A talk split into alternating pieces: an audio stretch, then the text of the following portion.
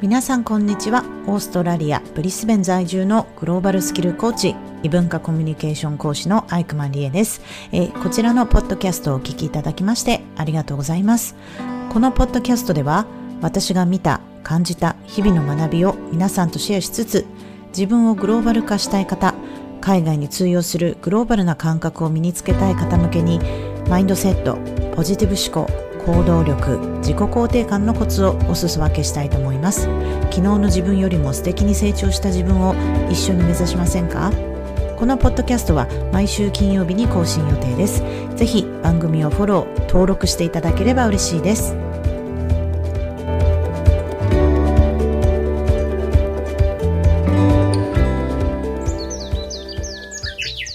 皆さんこんにちは。オーストラリアのブリスベンから配信しております。グローバルスキルコーチ異文化コミュニケーション講師のアイクマンリエです。今日もポッドキャストをお聞きの皆さんありがとうございます。今日こちらのポッドキャストを初めて聞くという皆さんもしよかったらこちらの番組登録の方をお願いいたします。はい、えー、今週はですねブリスベンももうすでに6月の下旬で暦の上では冬なんですけれども日本は結構最近もう暑くなってるっていうふうに聞いたんですが皆さんいかがお過ごしでしょうか？えー、私の近況はですねあの今週ずっと頑張っていきましたオーストラリアの講師の資格ですね。こちらがですねインプットあの対面クラス10週間のうちの10週目がやっと終わりまして本当にねこれは結構なあのコミットメントだと思います。なんか10週間毎週火曜日の朝の7時半から早いですよね始まる時間が。朝の7時半から、まあ、終わる時間が大体分からなくてその日その日のあの状況によってですね、まあ、4時半とか5時とかで、まあ、平均大体9時間ぐらいですね毎週1日勉強していたんですけれども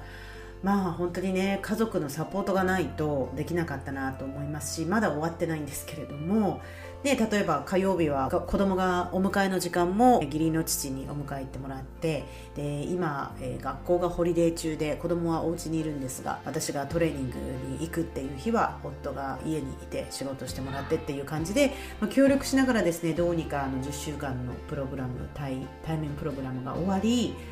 あとは1年以内にこのオンライン課題ですとかリサーチ、ね、教材読破しつつ、まあ、最終課題最終プレゼンをねしていかなきゃいけないんですけれどもまあ自分のペースでやれるのでまあ基本自分との戦いになる感じではありますがまあこれオンラインでも勉強できますし対面クラスでも選べるんですけども本当対面クラスでよかったなと思います。あの情報量とうんモチベーションですね。やっぱりクラスメートがいると内容がねついていけなくても、まあ、みんなと一緒に成長できた感が見れてねあの終わった頃にはみんな結構仲良くなって、あ、みんなで一緒に頑張っていこうみたいな、ね、感じで、えー、なっておりました。はい。ということで海外就職グローバルなコミュニケーションスキルを身につけたい方英語力をアップしたいという方にですね私コーチングをしておりますので、まあ、詳細等気になる方 Zoom でお問い合わせセッションを予約することができますのでぜひご利用ください。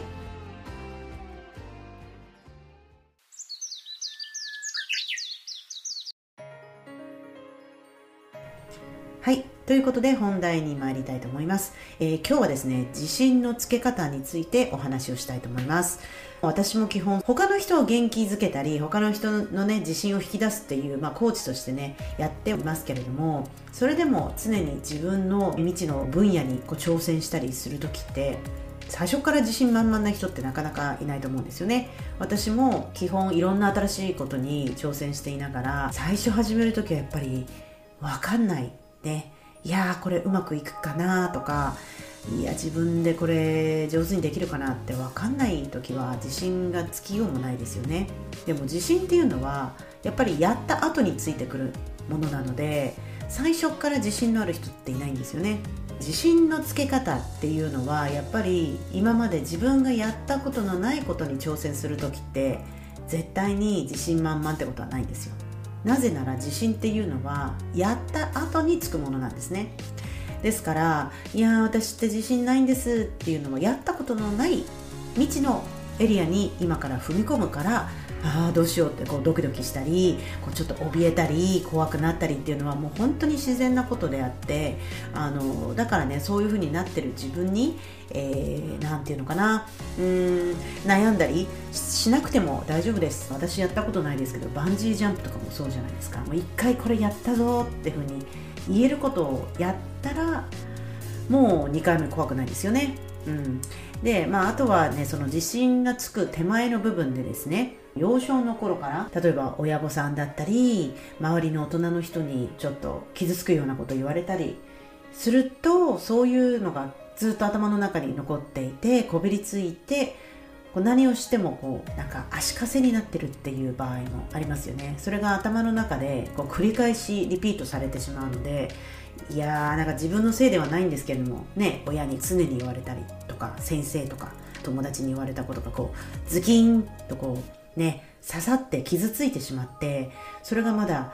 あの頭の中にあるっていう状態の人もいると思いますしあとは自分が自分に厳しいっていう人もいます、まあ、私も含めてなんですけれども例えば今週も最後のプレゼンで私の先生ねの講師の方から「すごいよかった」って言われていつもねその講師の資格の授業の中でプレゼンの終わった後は自分がポジティブネガティブポジティブのことについて振り返って簡単に一言言わなきゃいけないんですね。でみんな終わった後は本当にポジティブを言わなきゃいけないのにいやーあれがダメだったってもう真っ先にダメなところが見えてきちゃうんですよ。でも先生はいやポジティブから始めると何？みたいな感じであのポジティブの方に目を向けようとするんですけどなかなかこれも難しいですよね。基本皆さん自分に厳しいですしダメだっていうところが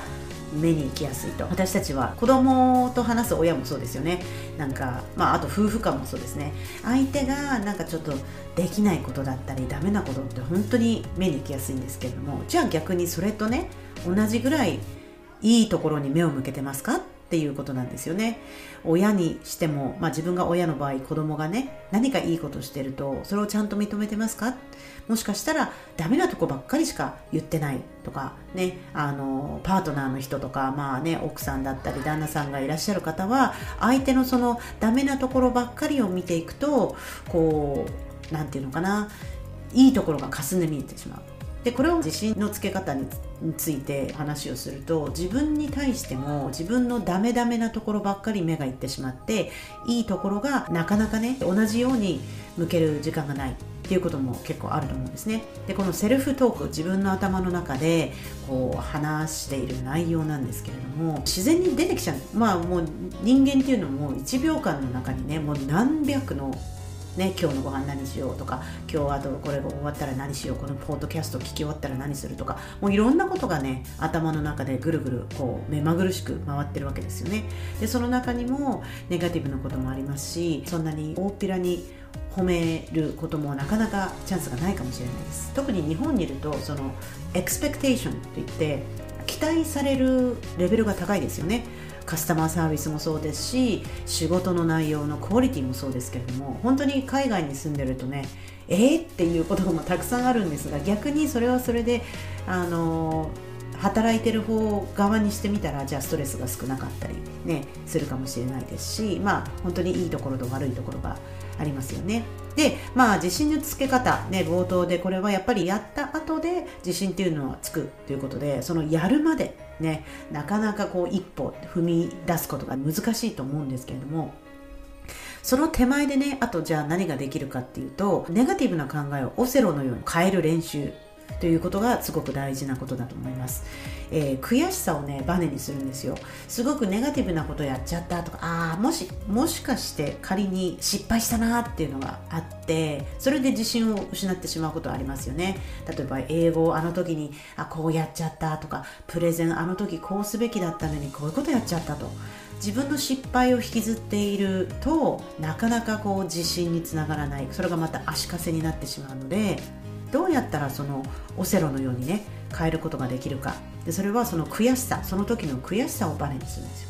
私の自分の体験でもやっぱり英語を話していてもう恥ずかしいっていう瞬間は本当に数えきれないことあるんですね。でもその恥ずかしい瞬間をやっぱりねもうぐっとこらえていや悔しい悔しすぎる。そのね悔しさをエネルギーにして次会った時はこう言ってやるぞみたいなね。こうちゃんと練習した完璧なフレーズで喋って喋ってみるとか次のプレゼントはこうするとかやっぱり自分の中でゴール設定をして失敗した時はそこで学びをちゃんと学んでから次につながるように、えしていくという感じですね。で、まあ、あとはですね自信をつけるっていうことで私たちがやりがちなのは自分が一番すごく厳しい人になっていることが多いんですねでも実際にその恥ずかしいことだったり失敗っていうのは他の人はそれほど気にしてないっていうことが多いんですね。うん。私最近のねめちゃくちゃ恥ずかしいことをちょっとシェアしたいと思うんですけども昨日のね Working with Japanese って私いつも毎週水曜日クラブハウスという音声アプリで、えー、モデレーターをしているんですけれども毎週日本時間の、えー、水曜日夜8時ですね。もういろんなグローバルな方がこのルームに入ってお話をすると。英語のお部屋なんですけども私がモデレーターをしておりましてでいろんなとこで告知してるんですね。水曜日から告知をしていて。でそれがツイッターに載ったりリンクトインに載ったりいろんなとこで告知してるんですけれどもそれがですね昨日 misspell がありましていつもは英語でやるお部屋を日本語でやったので日本語っていうそのえー、ローマ字で書いたんですね。でその日本語がねスペルミスでこれ携帯でタイトルを入れ入れなくてはならなかったので携帯から入れたら多分おあのオートコレクトで直されちゃったのか自分の老眼で見えなかったのかそれが日本語じゃなくて日本語ってなってたんですよ。G になってて H じゃなくて。もうそれが自分の中では全然気づかずにいろんなところで告知してでライクも結構ねいただいたりして反応もねリアクションもいただいたりしててでいやー楽しかったね。ですそして昨日もあの終わりましたね、えー、お部屋。いや楽しかったねって言って振り返って。でそれでですよ。それで全部終わってから私のこのタイトル日本語じゃなくて日本語になってたじゃないっていうのに気づいてもう夜中全部終わってからですよ。夜中気づいてもう穴が入ったら入りたいぐらいえー、こんなだって日本語って何よみたいな感じじゃないですか。恥ずかしい。これを告知しまくってたなんて。ってちょっとね夜中勝手に恥ずかしくなってまして。でねいつものみんなのそのモデレーターのグループのチャットのあのリンクトインの中でちょっとみんなに昨日その日本語のままお部屋を開いてたわけですよ。だから入る人大体まあ100人ぐらいの人が入ってこの部屋に入ってお話しするんですけど恥ずかしいですよね。誰も指摘してくんなかったの。誰も指摘してくんなくてで一人で気づいてこれちょっとなんで誰も指摘してくれなかったの？誰か気づいた？っつって。でそのモデレーターのうちの一人が「まあ、気づいたけどさ」みたいな。あの「大丈夫じゃない?」みたいな言ってくれて。いやー恥ずかしいですね。まあまあそういう恥ずかしい瞬間があってこれをね私はいや恥ずかしい。だっていつもちゃんとした投稿を心がけてリンクトインだってプロフェッショナルだしなんか misspell って本当致命的だと思うんですよね。なんかその投稿する前にだってまず日本語って何よってその日本語自体もねいつもと違うその英語ではない言葉を書いてしまってるから何って思うんだけども日本語っていうのも、意味わかんない misspelling しちゃって。すごい恥ずかしかったんでそれをねじゃあオセロのように変える練習をするとしたらその1いや私みたいにその日本語って書いてあってもパッと見気づかない H と G って結構似てるから気づかない人も多いんじゃないっていう自分に言い聞かせる方法ですとかもう終わっちゃったしみんなタイトルちらっと見て、えー、入って楽しかったらいいんじゃないっていうふうにもう本当に自分をね言い聞かせてやるしかないと。その恥ずかしいところをね忘れるしかないなっていうところがこれをオセロのように変えなかったらあ恥ずかしいもうもうやだもうこの部屋タイトルメススペル次投稿したくなくなっちゃったなとかいやどうしようなんかみんな私がし、ね、スペルちゃんとできない人だと思われちゃってどうしようってこう萎縮するだけになってしまいますよね。でも絶対に周りの人は私が日本語っていうところを日本語って書いたところでプって笑う人は笑うだろうしまあまあしょうがないよねって分かってくれる人もいるだろうしそこでねまあめげちゃいかんっていうことで私にとっては結構大きな恥ずかしさだったり失敗だったんですよ。今見返すと全部日本語になってるっていうのがもうすでにセルフトークとして頭の中に入ってきちゃうんですがきっとそのことを私がこうやって指摘指摘しなければ気づかない人もいたかもしれない、うん、でもそれぐらいやっぱり他の人、ね、自分がやった失敗だったり恥ずかしいことっていうのは気になってない。ね、もうすでに見た人もじゃあ次の、ね、明日のランチ何食べようとか考えてるかもしれない。なのであのポイントとしてね、えー、皆さんにお伝えしたいのは恥ずかしかったり失敗はありますと。ね、その悔しさをバネにしてじゃあ次どうしよう。もう次は絶対に日本語って書くときは私はもう絶対確認するぞと。ローマ字だとあの英語の、ね、スペリングチェックがもうもともと間違ってるからそこで指摘されても無視してたんですよね。でもちゃんともっとミススペルを、えー、確認しようっていうのがね私の悔しさをバネにするということで次回につなげたいということになっておりますが今日はですね、えー、自信のつけ方についてお話しさせていただきましたがまあ他の人から言われた影響だったり自分が自分でねセルフトークとして言っていることが原因でなかなか自信がつかないと。でもやっぱり自信のつけ方っていうのはやった後に自信がつきますのでそんなにね何て言うのかな自信がないからどうしようって萎縮する必要はなくですねとにかくやってみる。やってみない限り自信はつかない。で何回もやったらどんどん自信がいつの間にかついていますので、えー、まあそういう感じでですね皆さんぜひ、えー、自信のつけ方まずは自分のセルフトークねオセロのように変えてポジティブに考えたらどうなるんだろうっていう風な練習をしてみてはいかがでしょうかということで今日も、えー、ポッドキャストをお聴きいただきましてありがとうございました Thank you for listening. See you next time. Bye.